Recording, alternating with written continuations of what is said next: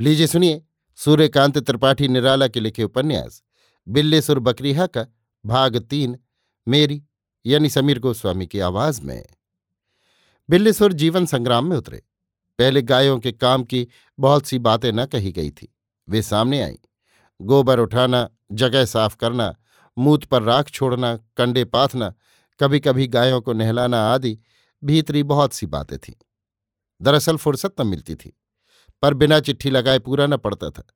पास पास की चिट्ठियाँ मिलती थीं, जैसा सत्यदीन कह गए थे। एक चिट्ठी के तीन आने मिलते थे। कुछ दिनों में बिल्लीसुर को मालूम हुआ, दूर की चिट्ठी में दूना मिलता है। उन्होंने हाथ बढ़ाया। तहसील के जमादार ने कहा, ना तुम नौकर हो, न किसी के एवज पर हो। फिर सत्यदीन ने मना किया है, दूर की चिट्ठी हम न देंगे बिल्लेसुर पैरों पड़े, कहा, नौकर तो आप ही करेंगे। तब तक दूर वाली चिट्ठी भी दे। मैं बारह कोस छह घंटे में जाऊँगा, आऊँगा। जमादार चिट्ठी देने लगे। चिट्ठी लगाना सत्यदीन की स्त्री को अखड़ता था। बिल्लीसुर लौटकर सदा चढ़ी त्योरियाँ देखते थे। गो की काम में कसर न रहती थी। दस बजे तक कुल काम कर जाते थे। लौटकर गायों को खोल लाते थे और रात नौ बजे तक उनके पीछे लगे रहते थे। फिर भी सत्यदीन की स्त्री की शिकन न मिटती थी। दूसरा नौकर भी न रखा, क्योंकि बिल्लेसुर सस्ते थे। बातें कभी कभी सुनाती थी, जो कानों को प्यारी न थी और उनसे पेट की आंतें निकालने की होती थीं। बिल्लेसुर बर्दाश्त करते थे।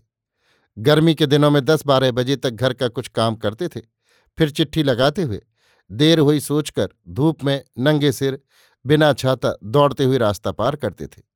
लौटते थे, हाफते हुए, मुँह का थूक सूखा हुआ, होठ सिमटे हुए पसीने पसीने दिल धड़कता हुआ, यहाँ का बाकी काम करने के लिए। पहुंचकर ज़मीन पर जरा बैठते थे कि सत्यदीन की स्त्री पूछती थी, कितना कमाल आए बिल्लेसुर जबान छुरी सी पैनी मतलब हलाल करता हुआ। बिल्लेसुर उस गर्मी में बनावटी नरमी लाते हुए खीस निपोड़कर जवाब देते हुए जरा सुस्ताकर गायों के पीछे तरह तरह के काम में दौड़ते हुए।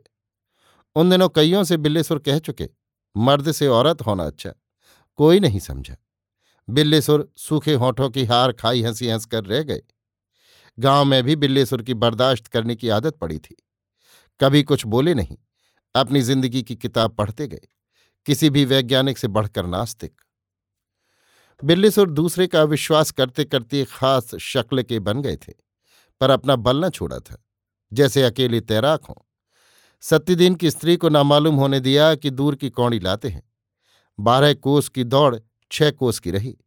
दुनिया को खुश करने की नष्टोए पा चुके थे।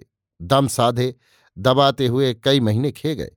एक दिन जमादार को खुश देख कर बोले, बाबा, अब नौकरी लगा देते? उन्होंने कहा अच्छा कल नाप देना। बिल्लेसुर मन्नी के भाई थे, पाँच फिट से कुछ ही ऊपर।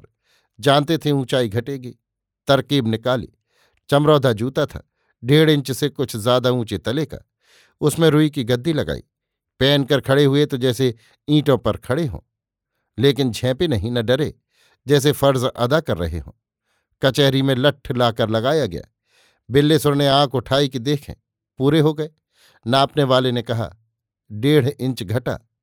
बिल्लेसुर ने जमादार कोड़ी निगाह से देखा, साथ आरज़ू मिन्नत।